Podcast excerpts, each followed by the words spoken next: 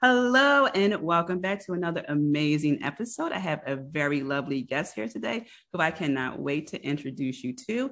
So let's get into it because we are talking about stepping into your power through shadow work and being selfish. We have Danielle Massi. She is a licensed psychotherapist, number one best-selling author, CEO of the Wellness Collective, and the leading expert on shadow work recently published in The Cut, New York Times, or excuse me, New York Magazine as the foremost expert in shadow work.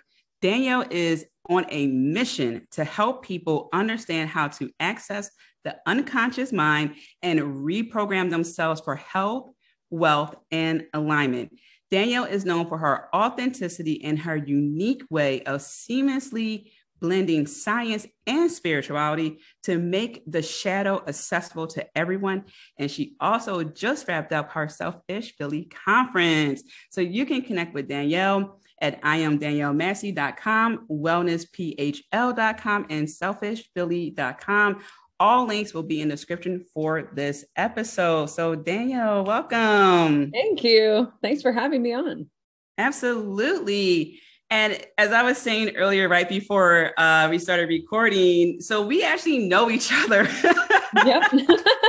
and her, so yeah, her PR team reached out to me and just said, "Hey, we have this guest." I'm just like, "Wait a minute, that name sounds familiar." Uh, yeah. Oh, wait, I saw her a couple of days ago. it's funny. So I have a publicist and they're always booking podcasts and like reaching out to people. So they'll mm. set me up with stuff all the time. But we had just hung out two days before when they were like, Hey, you want to do this podcast? And I was like, uh yeah, I'll do that one. sure. Like, yeah, yeah, of course, of course. Yeah. So I definitely I want to get right into it. But first I want to ask because I love asking authors this because I know for me, my first book, it took about roughly a year and a half, two years to write, about the same for the second one. So I want to know how long did it take you to write your book? And also, what was that process for you? Because you were, and you know, and you continue to be very vulnerable in telling your story.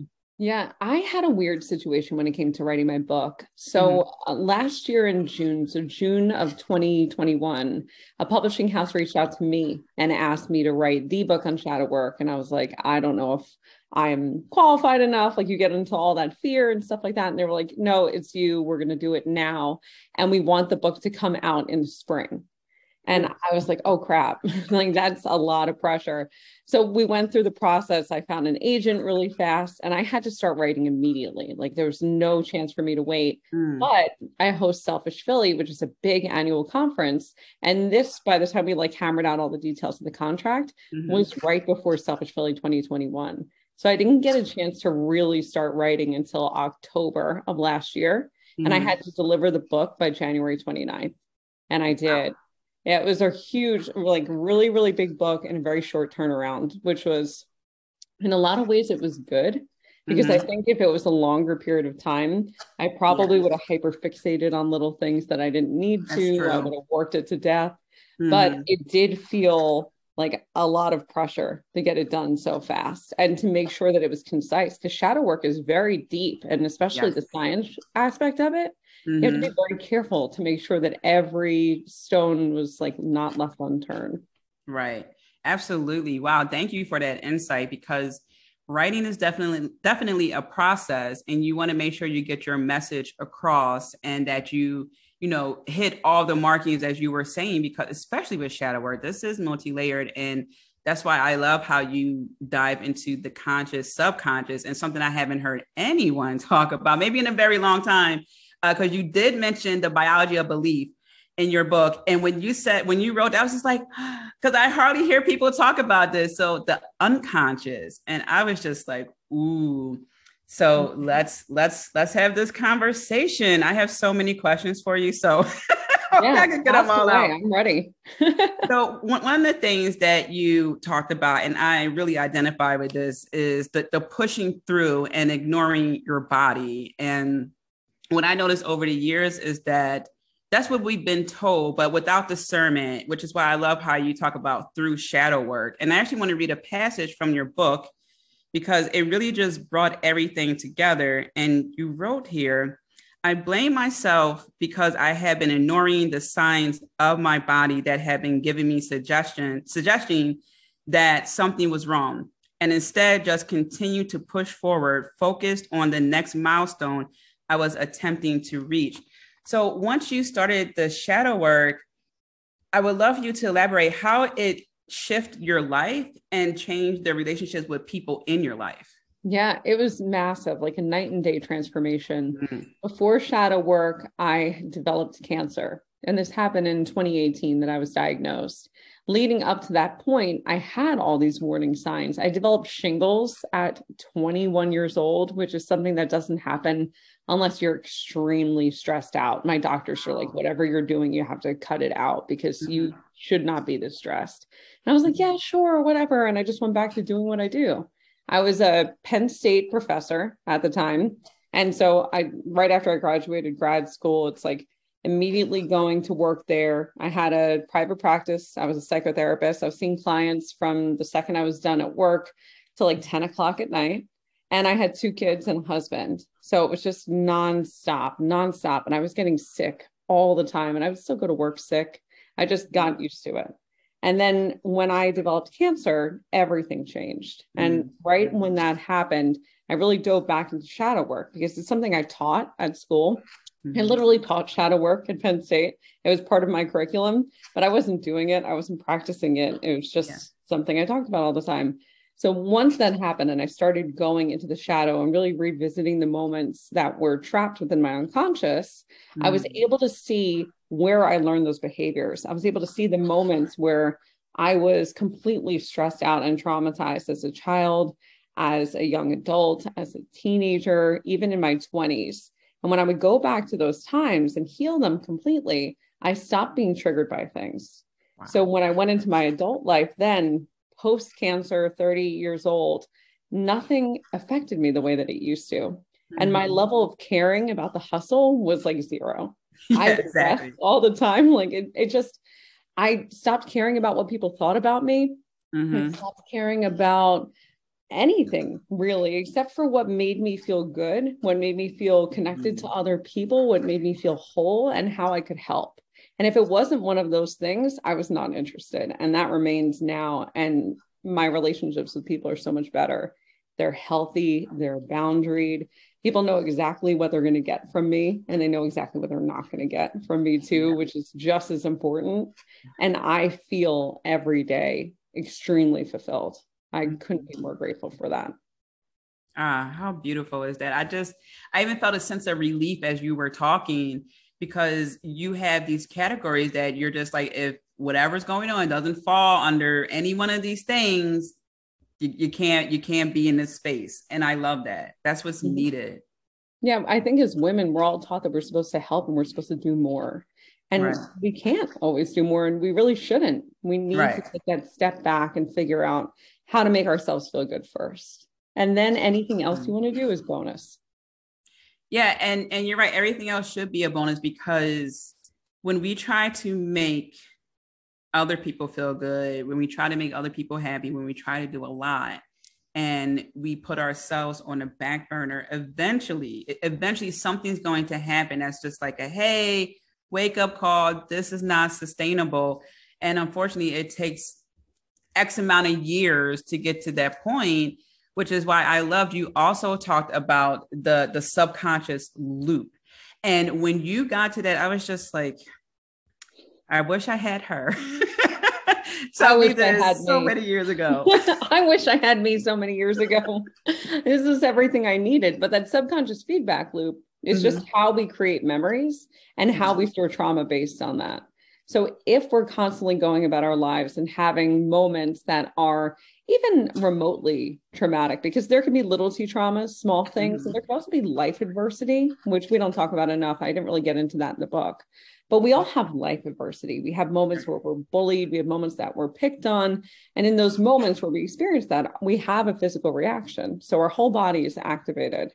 And when that mm-hmm. happens, any moment that occurs that's similar to that beyond this point will trigger the same experience until right. eventually we're in that walking state of fight or flight all the time. And it's mm-hmm. extremely unhealthy. Yeah. And I love the example you gave because a lot of things do stem from childhood. And when you talked about, you know, when a child hears something, they internalize that. We don't realize how much we internalize and how much goes into the unconscious. And so, how how can someone uh, learn or, or at least discover that, oh my gosh, I'm having a subconscious feedback loop, so I can break it? Yeah.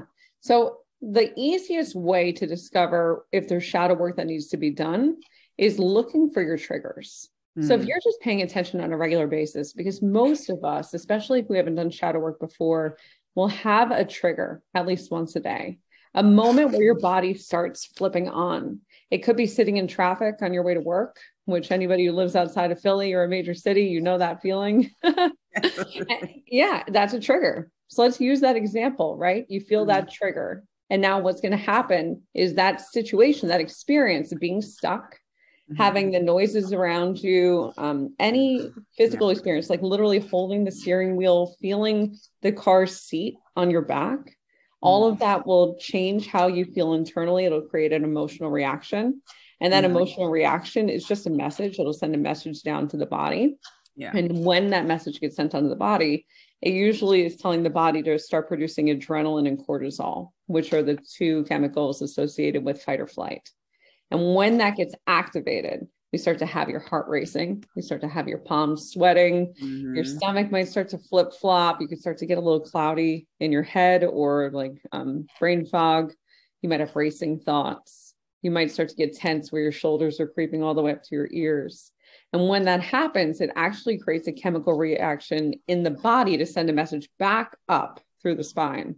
And that is through the enteric nervous system. We all think that our thoughts are in our head, but actually they originate from our gut, which is why a mm. healthy microbiome is so important. And so that creates a loop. So now all those experiences, emotions, physical reactions, and thoughts come together when you're triggered to create that crazy reaction in your body over and over and over again. But let's say you did shadow work around the first time you felt stuck, because it probably isn't the traffic. Traffic sucks, but it's not the traffic per se. It's the feeling of being stuck that's bothering you. Let's go back and figure out why. When was it that you felt stuck, that you couldn't escape, that you were trapped in some scenario? And when we see that moment again, we can interrupt that subconscious feedback loop. We can change how you experience it, change the emotions that are created in your brain, the physical reaction that you have. We can change it with breath work and also the thoughts that you have around it. And that's how you create change. That's shadow work. And it's easier than it sounds. Wow, that is truly amazing. You're right, because it's not about the traffic. The traffic will always be there. Like it's not going to go away. So what is the real issue? Because you can't control that. Maybe you can go another route one day, but you're going to face traffic again. And it's yeah, that feeling stuck. And some wow. people don't experience that. Some people are like, whatever, I'll just listen to music. Yeah. But for some reason, most people are triggered by it. And I think it's because at some point in our childhoods, we all have an experience where we're stuck somewhere. Like mom right. didn't pick us up from daycare in time, or maybe right. older brother locked you in a closet. Like something happened. Mm-hmm. And if you don't know what the root cause is, you're just going to feel the trigger and mm-hmm. feel like you're going off the rails. And that's a terrible feeling. Right. Exactly. And so you talk about the conscious, the subconscious, and the unconscious. So first I thought that our subconscious ruled a lot and our conscious kind of carries out instructions or whatever the case may be. But it sounds like the unconscious is like the silent partner or, or like the real leader. So is is that accurate? Because I, again, I haven't heard too many people talk about the unconscious. A lot of people loop the subconscious and the unconscious together. And mm-hmm. even in the neuroscience world, like when I studied cognitive neuroscience at Temple University, a lot of researchers will loop them together. Okay. But there's also the distinction between the two different pieces. And if we go into, I don't want to say the true way to do it, like I'm sitting on my high horse, but mm-hmm. there is a distinction between the two processes because the unconscious is not easily accessible and you mm-hmm. need to be in certain brainwave states to get there versus the subconscious, which you can get to all the time. Yeah. We have this ability, something called metacognition, where we can think about our thoughts once we get to like age seven or eight. Before that point, it's really hard, which is why if you ask a kid why they did something, they're like, I don't know, I can't. But if you ask a 12 year old, why did you do that? They have a legitimate answer. I felt like it. I wanted a cookie. It was sitting in front of me. Like there's a direct answer to that question because that's a subconscious behavior. Yeah. They might not have planned it out ahead of time. They weren't like, "Ooh, I'm going to get one over on you and go grab a cookie." They just grabbed one, and there wasn't a thought. The same way when we wake up in the morning and we reach over and grab our iPhone and start to scroll, that's mm. subconscious. You're not waking up and going, "I wonder what the internet has to say at 6:30 this morning." Right. Just grabbing it. And those subconscious behaviors and personality traits rule mm. us in a lot of ways, but they're created by your unconscious mind. And so, if we can change your unconscious mind, if we can alter what's there, we can, by proxy, change your subconscious behaviors, feelings, thoughts, and even your personality. We can take someone who's very introverted and make them into the biggest extrovert. We can take someone who's aggressive and make them extremely peaceful. Mm-hmm. You can mm-hmm. change anything when you get to that unconscious root. Wow, that's wow. I'm just I'm just in awe. Like I'm I, I'm gonna just keep saying wow because you know the mind is such a beautiful thing. And once we start to understand more of ourselves then we can break that the, the, the subconscious feedback loop. We can understand why we do certain things. And as you were saying in your book create that life of our dreams. And so i love how you also break down part of you know the title shadow work. So what exactly is shadow work? I would love for you to break this down because so many people um think it's this big scary thing. It's gotten a bad rep because it's not necessarily pretty because you're discovering all these things life. about yourself. so can you dive into exactly what it is? Because we, we have the um, the idea of the importance of the conscious, subconscious, unconscious. So yeah, I would love that breakdown. Yeah, TikTok kills me for this because I'm constantly like I mm-hmm. scroll through there every once in a while with the hashtag shadow work. So I'm like, what are other people saying right now? And right. when they're like, it's subconscious work, just journal this out. I'm like, no, don't. That's not it. Ah. like nothing grinds my gears more. So, shadow work. Shadow is another term for the unconscious. It was coined in 1863 by Carl Jung, who's a famous Swiss psychiatrist. Mm-hmm. When he came up with it, it was at a time where he was working really closely with Freud. And Freud was coming up with the idea of the ego. The ego is a process of the unconscious mind, and it essentially keeps us in homeostasis. So when he was working with Freud, he discovered that we all are ruled by things that we don't remember, moments from our lives that change the trajectory of how we see the world for good. Mm-hmm. And when we do shadow work, what we're doing is we're going into that unconscious mind, usually through meditation, but there are other ways to get there, such as plant medicine, especially uh, psilocybin is fantastic for this. Mm-hmm. Also, um, if you were to do ayahuasca, but please under supervision with someone who's very skilled in what they do. Yes, please under supervision. but and that also all of those different aspects will get you to what's called a theta brainwave state. Mm. And when your brain is in theta, it's really relaxed, but you're still conscious, you're still awake. And so we can access unconscious memories while you're awake when you're in that state and it's easy to get there. Every time you drift off to sleep, when you're still awake and like if you have to pee, you can get up and go do that. You're in theta. Or if you're daydreaming as you're driving to work, wow. you're in theta. And that's, that's when you access the unconscious. It's easy. We all do it every single day. So yeah. shadow work is just the process of going into that unconscious mind through theta to remember things. And when you remember them, interrupting the subconscious feedback loop at any point that you feel like.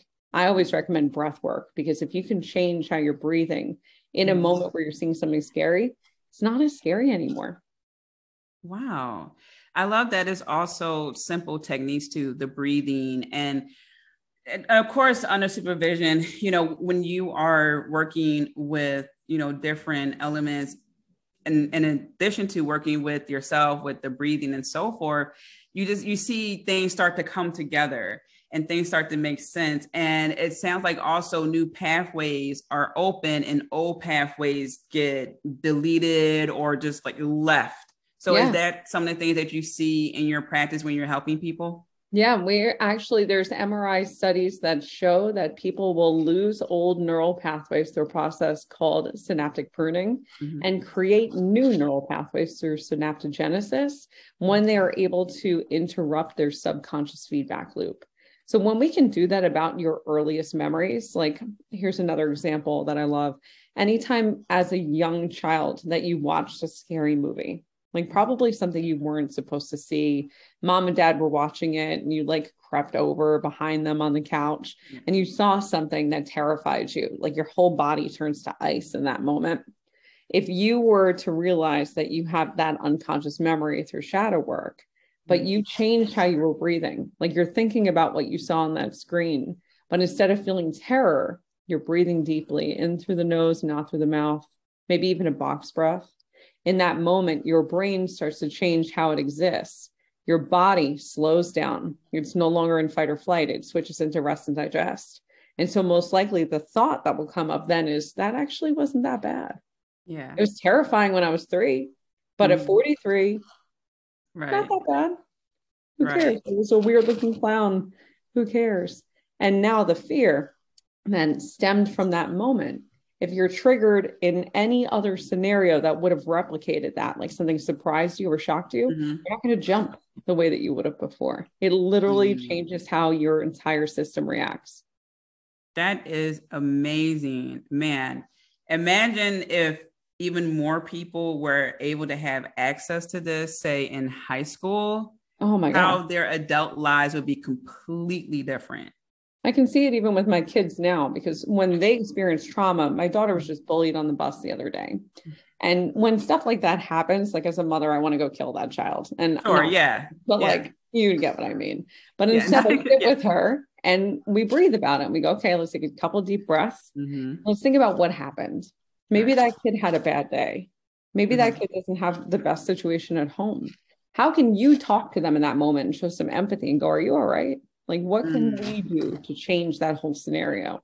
And so she did that. She went in the next day and she talked with this girl who was bullying her.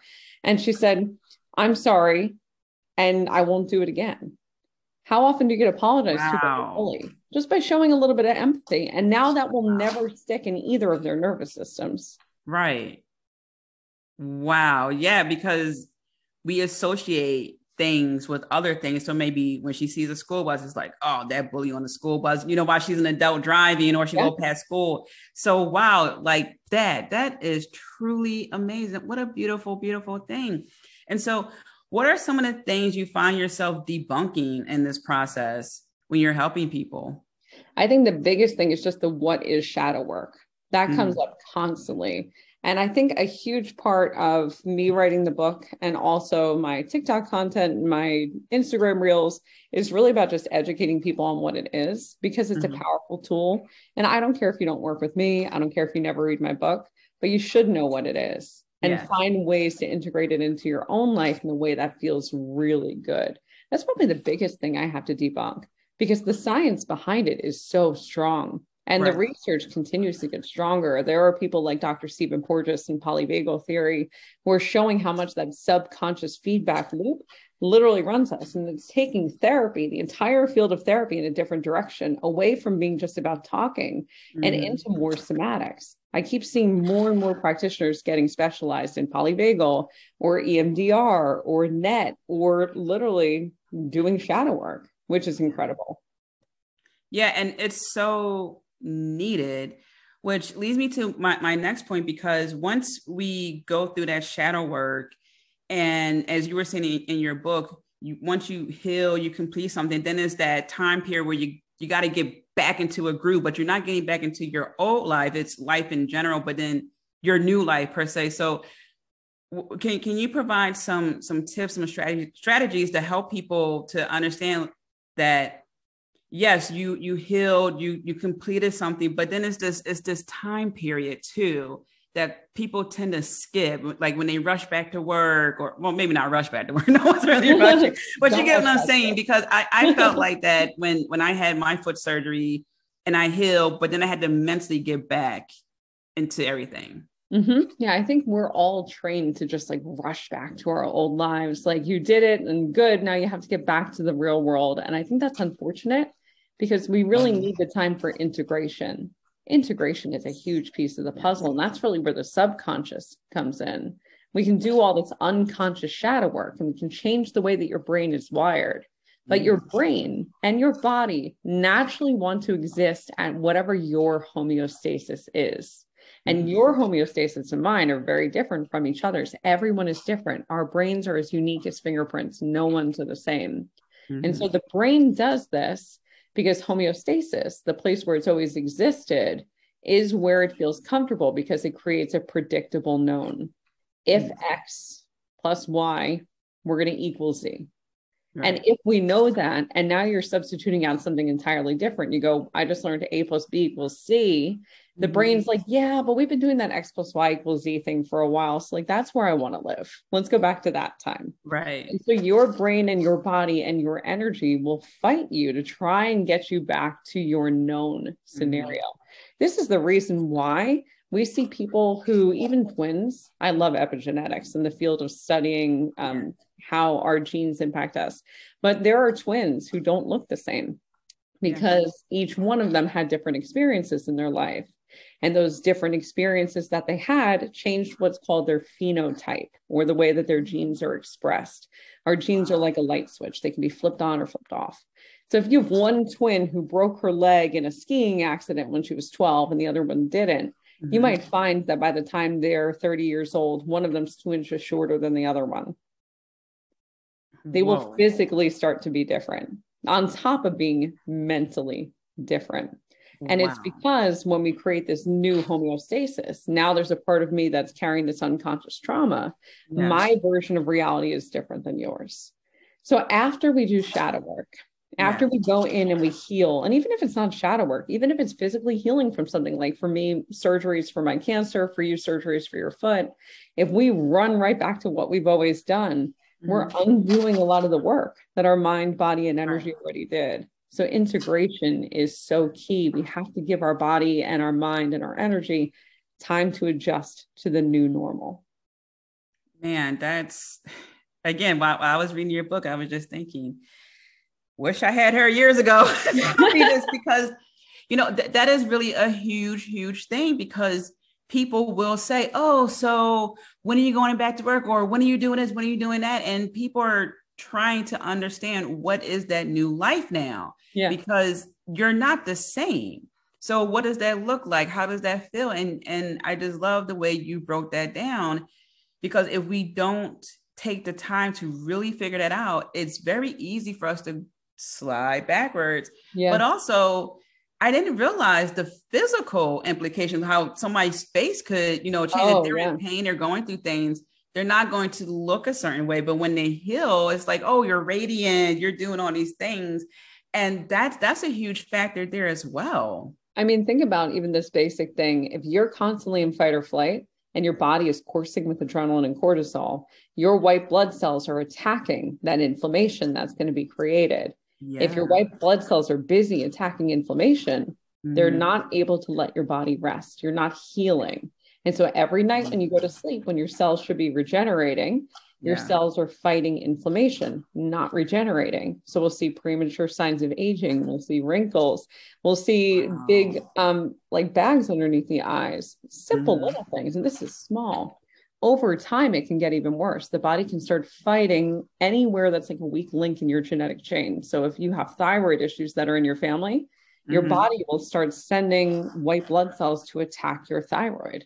So it's really important. It's not even just like a spiritual thing anymore for yeah. me it really is like a health concern. Yeah. We should all be dealing with our trauma. It's not something that we can't face it's something right. that we have to, because eventually, right. I, I, mean, take my tale as a cautionary one. Eventually, mm-hmm. we'll get to the point where it bubbles over and we get sick, but we don't have to. We don't have to wait until that moment where we're at rock bottom in order to heal. We can find healing in times of peace too. Right. Exactly. So, so beautiful and a relief to hear. And I know people listening are just like, oh my gosh, I can't wait to go to our website after this episode's over.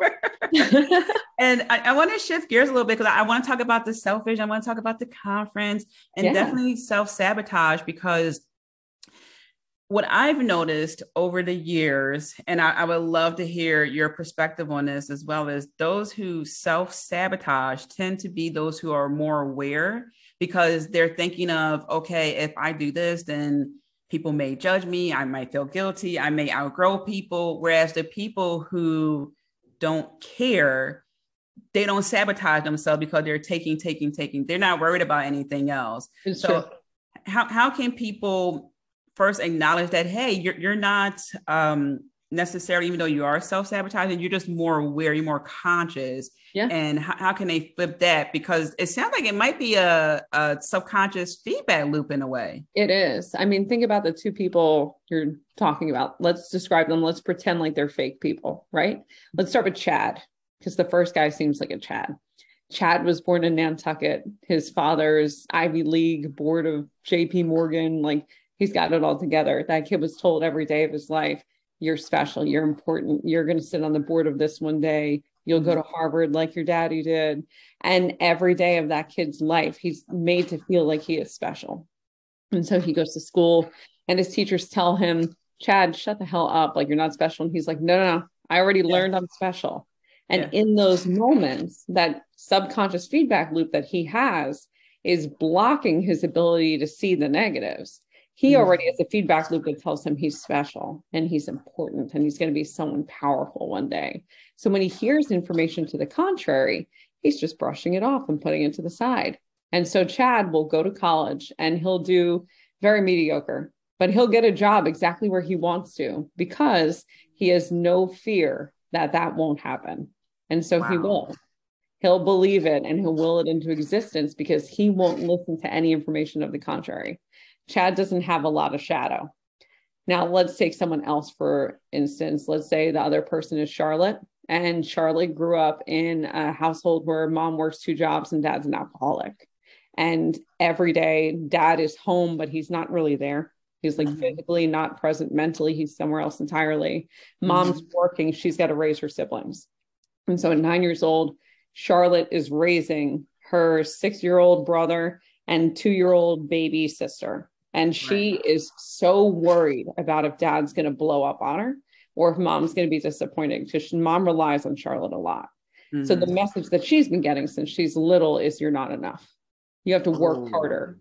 And so that little girl is going to go to school and she's going to get maybe B's because she's really busy because she's got to take care of kids. She doesn't really have time to study, even though she's trying really hard. Mm-hmm. And so mm-hmm. when the teachers tell her you're doing great, we're really proud of you, she can't hear it because it doesn't wow. replicate the loop she already has from her dad and from her mom. It goes deep, right? And that is shadow because we won't hear anything that brings us out of our norm, that deviates from what we believe. We hear what we want to. We look for reasons to believe what we already believe. And we do that in every sense. Like, look at politics. People want to believe what they already believe. So if you're saying something different, like, F you, yeah. I'm out which right. is why I believe in politics. Right. I think we should all just, you know, go back to the golden days of staying out of each other's business. And that's a story for another day. to do that. F this. Either that or witches should run the world. And I feel like that'd be pretty boss. So you'll see though, in those two different scenarios, we're creating our reality. And this is the reason why those who are really hard on themselves and who have a lot of shadow will actually self sabotage like crazy. Whereas the people who don't, the ones who believe themselves to be special, won't. Mm-hmm. And we can take that girl, Charlotte, we can take her and do the shadow work and change how she sees herself and the world around her. And we can make her like Chad in the sense that she finds that internal strength to believe no, when I was a kid, there should have been support there. I should have been able to be a child. Right. I did the best I could in hard situations. And I'm really proud of what I did. And when she believes that with every fiber of her being, when her brain has shifted and her energy is moved and her emotions and her physical reactions match that, she mm-hmm. can manifest anything and she won't self sabotage anymore. We're not set in stone. We don't have to stay there.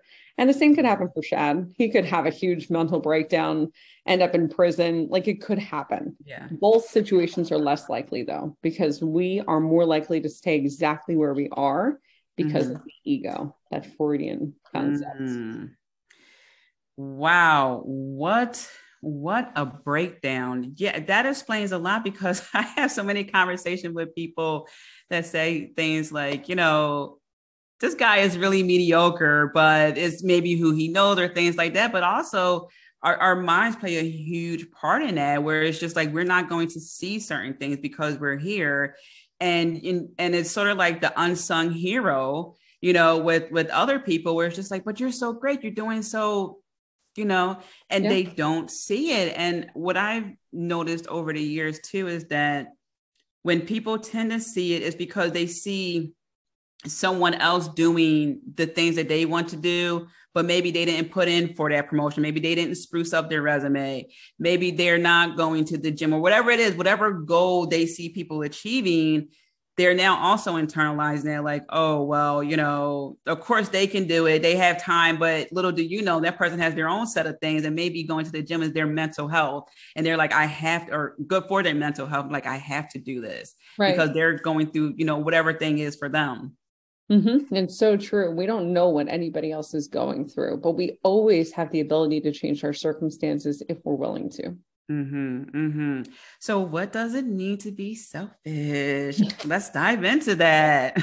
so selfish, the idea behind selfish actually came from shadow work, where I was spending all this time working on myself. And a lot of people would comment, Oh, uh, should you be doing that? Like, shouldn't you be going right back into work and right back into doing all these things? And I was like, You want me to go right back into getting cancer again? Is that what this right? Is like, is that that created cancer before. I don't want this to happen again. And so the word right. selfish kept getting thrown at me. And I was like, you know what? I'm going to wear that like a badge of honor. Yes, I'm selfish and I'm proud to be selfish. And I think all women should be because when men do things that are selfish, they're rewarded.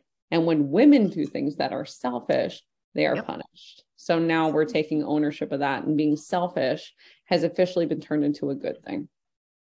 I, I absolutely love that and you know th- that is so multi-layered i love how you're just like um, excuse me did you want me to go back to to that yeah and it's it's such a, a deep deep deep programming too i've seen people well first even when i was going to college and things like that uh, you know just starting the the other portion of my adulthood and i remember when i first started my my nine to five and early early on and this woman asked me, Are you married? I'm like, I'm like, I was like 18, 19, something like that. Because I was like just finishing college. I'm just like, no. No.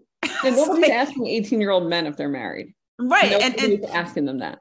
Exactly. Exactly. And you know, is there's nothing wrong. And hey, if, if you find a love of your life at that age, I, I know some people who are still together. They're, they're married, they've been high school sweethearts, and there's nothing wrong with that. But that should not be a default answer to break the ice. Mm-hmm. You know, like you said, no one's asking guys that. No. And so it's it's one of those things where uh for many generations, it was in particular for women, for some reason, going to college, you were supposed to find your husband. I thought you were supposed to go there for higher learning and to expand your mind. And then after that, you're supposed to get married. Yeah, get a job, but get married, have kids, and then you're going to need two cars. So it's like, where's all that money supposed to come from? And also, you're in your early 20s. You're also trying to figure out who you are and get uh-huh. established, uh-huh. but you're supposed to do all these things. And, and also, so, the men aren't supposed to get married until they're 30. So where right. are you finding these men? exactly.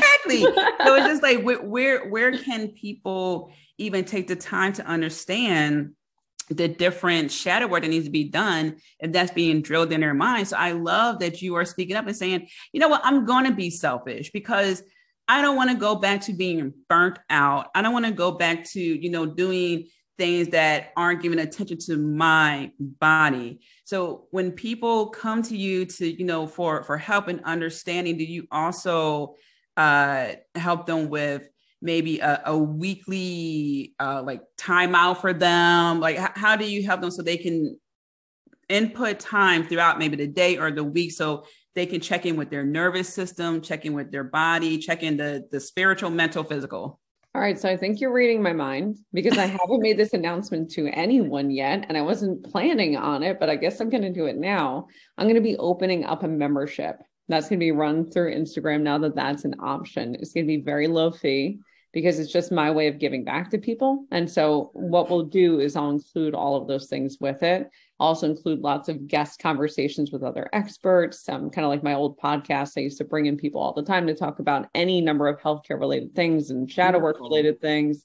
So that is going to be how that's done. But up until this point, it's been more about the conference, which is once a year, this big annual conference where I bring in the best wellness resources that I've encountered in Philadelphia and the immediate surrounding area. And I kind of put everybody in the one place and I go, have at it. Everybody get to know who your people are, find out who the resources are, try some things out for free today, like get mm-hmm. Reiki done, have some acupuncture, get a massage, talk to someone who is a holistic psychotherapist and meet the functional medicine doctors in the area and listen to all these amazing speakers who are coaches or podcast hosts and find your people. That way, when you need them, you know exactly who and where they are. Yes. And who know who they are, where they are. That's a feat of it in itself because when people do want to seek, you know, wellness, medical help, you have to do that research and that yeah. takes a lot too because if you're going through a lot of things the last thing you want to do is to figure out oh my gosh i remember for one of my foot surgeries actually no it was my first foot surgery i had to do research and i remember specifically picking my doctor because his name first and foremost was Michael. And I just like, my, I love Michael. It reminds me of Archangel Michael, a strong, good name. And then I was looking at his credentials, but it took a little while. And now there's so many more doctors on Google. This was yeah. like back in what, like 2010. My first foot surgery was, yeah, 2000. Anyway, it was in the early 2000s, something like that. Such a long time ago.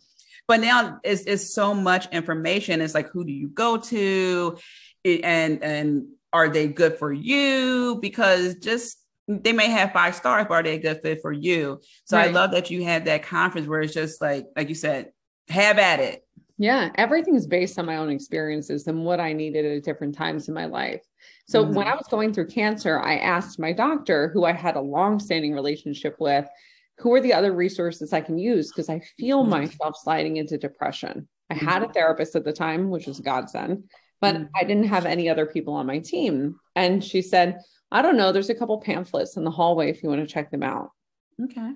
And I was like, what the fuck am I going to do with your pamphlets? Like, I don't have the mental bandwidth right now. Yeah. I'm literally going through cancer treatment. I have two kids right. at home. I had to put my entire life on pause, my career on pause. Right. I just don't have it in me to do research right now. Right. And so I vowed to myself then that everything I could do to make and anyone else not have to go through that, I would. So right. I opened my practice, the Wellness Collective at that time, which is a holistic healing center. We're now virtual because with the pandemic, it turned mm-hmm. out people preferred being virtual. So I kept my Center City office open for a little bit. I was like, what am I doing? We'll just switch yeah. all virtual. But it's Reiki, psychotherapy, coaching, shadow work, past life regressions, oh. free yoga classes on Saturdays. Yeah. And all those yoga classes are recorded. Plus, we do events like Selfish Philly and then Selfish Philly itself. It was really about making sure that when you're healthy, you know who to turn to if you're not and mm-hmm. also to have the options to do some of that preventative work because there's so many things I didn't know. Even me with my background and with my work in healthcare, mm-hmm. I didn't know how many different options there were. And now I'm sure I only know a percentage of it, but at least I know more. And that feels really good. And it feels good that other people have that too. No, for sure. And yeah, I, am glad you brought up uh, past life because when when I read about your story, I'm like, oh, she reminded me. I want to do. I want to get a past life reading done. I'm the Wellness Collective. I'll hook you up. yes, yes, yes. It, it, yeah, I, I need that. I need it in my life. It's a huge and, part of shadow work. I'm oh, sorry. Say again. Past lives are a huge part of shadow work. Oh yes, yes, yes, and I, I definitely want to dive deeper into that because, you know, th- th- there are certain things that um, I don't like. And I'm just thinking it has to be from a past life because we're only born with the fear of loud noises and falling. Mm-hmm. So when I have like this fear or this kind of uh, reaction to something and I never had an experience with them, it's like, why am I bothered by this? Yeah.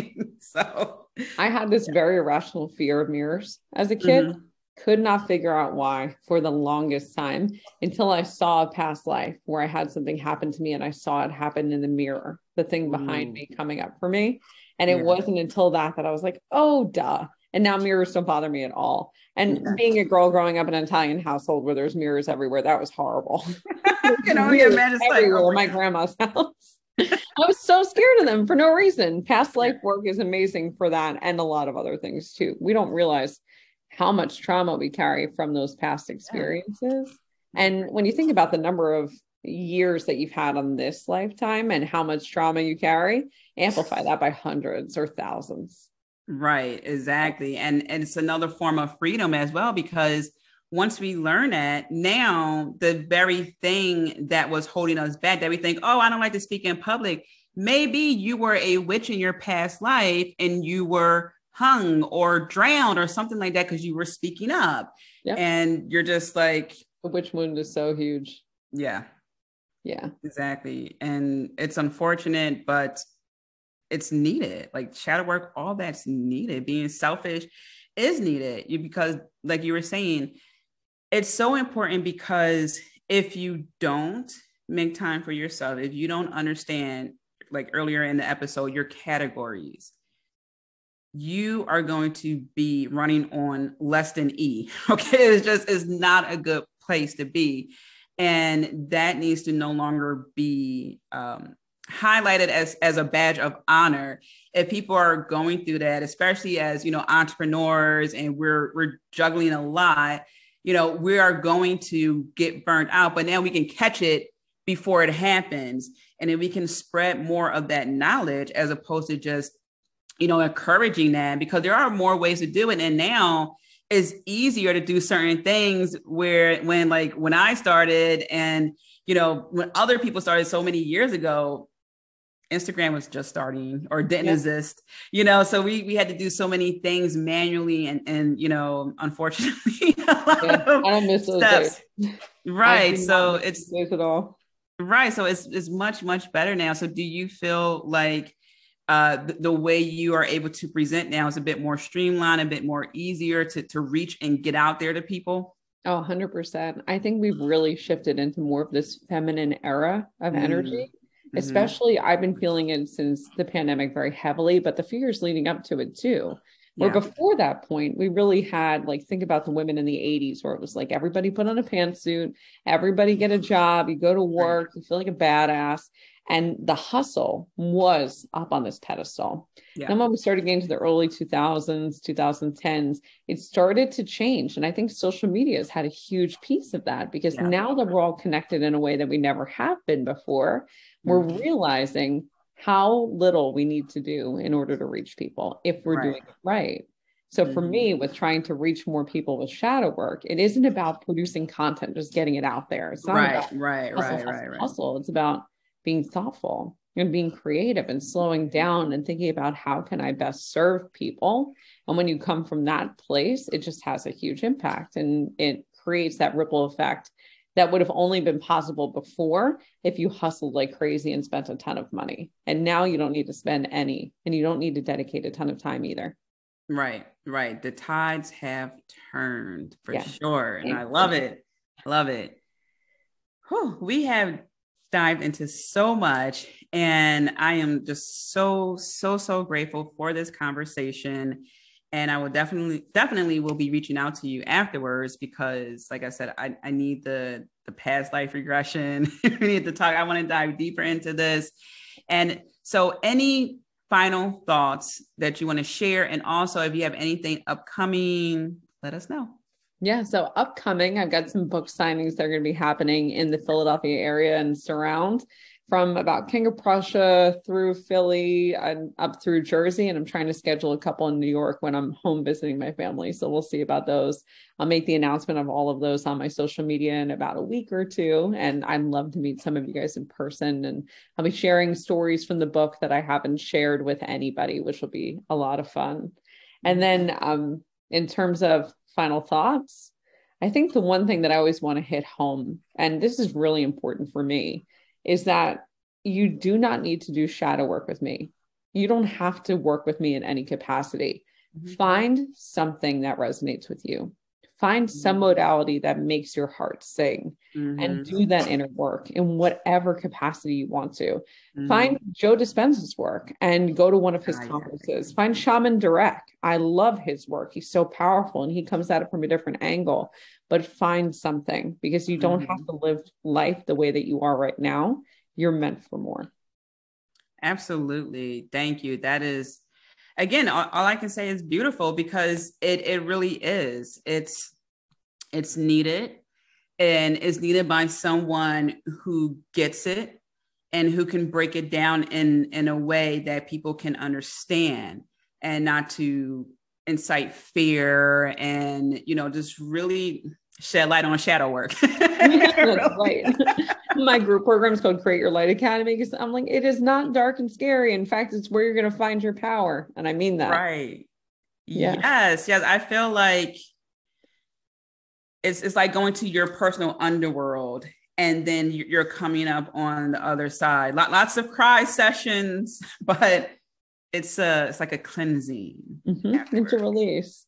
Yeah, there's a silly meme. I love memes. And there's a silly meme that I put up on Instagram a couple weeks ago of like before shadow work, and it's like some demonic creature, and afterwards, and afterwards it's like a little kitten with wings. like it's just yeah, exactly. Yeah, basically it. That shadow work in a nutshell. You think it's going to be terrifying, but it right. actually isn't as bad as you think, and you're going to feel amazing when you get no. started. It'll become an addiction. Right, and it's it's the freedom. You know, it's just you release so much programming that now again like you stated in your book creating the life of your dreams.